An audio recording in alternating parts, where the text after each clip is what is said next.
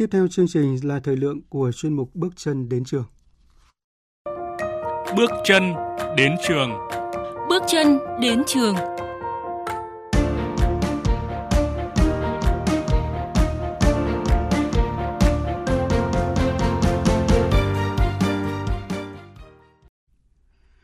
Quý vị thân mến, trong mục bước chân đến trường ngày hôm nay, chúng tôi sẽ thông tin về những lợi ích khi theo học tại trường phổ thông nội trú. Mời quý vị và các bạn cùng nghe. Vì tâm vóc Việt, vì một thế hệ mạnh khỏe về thể chất và trí tuệ.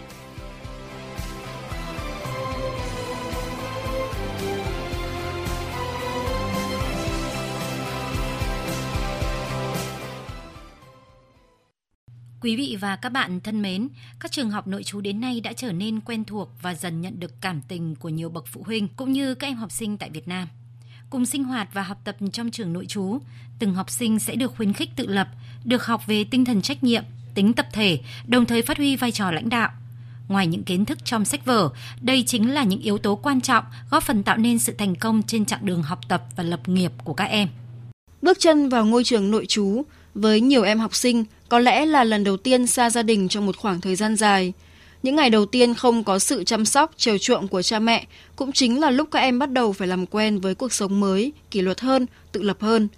Tại trường, các em không được cha mẹ nhắc nhở học thêm hay làm việc nhà nữa, mà sẽ phải tự mình sắp xếp các hoạt động học tập, vận động thể chất cùng các sinh hoạt cá nhân của mình sao cho phù hợp với thời gian biểu của nhà trường.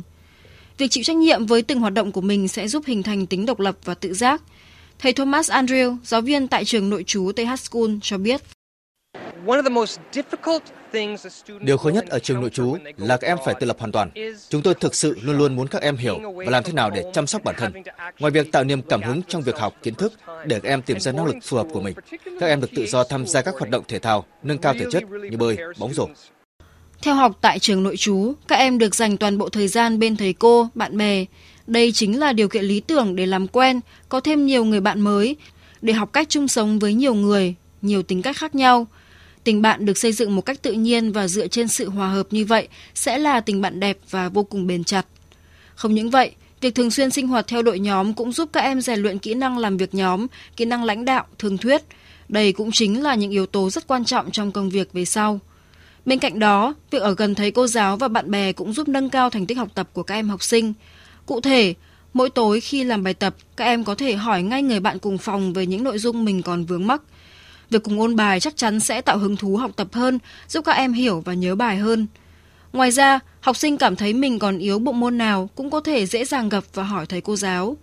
Trong khi đó, các thầy cô cũng có nhiều thời gian để quan sát, tìm hiểu học sinh của mình nên có thể khai phá được những tố chất riêng của mỗi em, giúp các em phát huy được hết tiềm năng của mình. Em Nguyễn Tuấn Kiệt, học sinh nội trú tại trường TH School cho biết.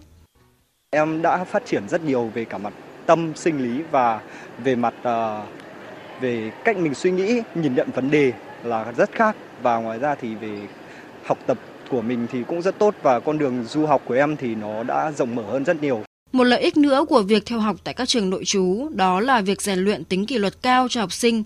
Các quy định của nhà trường về thời gian sinh hoạt, cách sử dụng dịch vụ và cơ sở vật chất chung không chỉ nhằm đảm bảo an toàn cho các em mà còn đưa các em vào nền nếp chung của tập thể. Do đó, các bậc phụ huynh có thể yên tâm về một môi trường sinh hoạt và học tập lành mạnh trong các ngôi trường nội trú. Những kiến thức kỹ năng này cũng chính là hành trang cho các em vào đại học hay khi đi du học, giúp các em tự tin hơn trong môi trường mới. Ví dụ, học sinh tại trường nội trú TH School đang được học theo mô hình 80-20 với chương trình học các bộ môn như toán, khoa học ngoại ngữ, chuẩn quốc tế cùng các môn học văn hóa nghệ thuật liên quan tới bản sắc Việt Nam.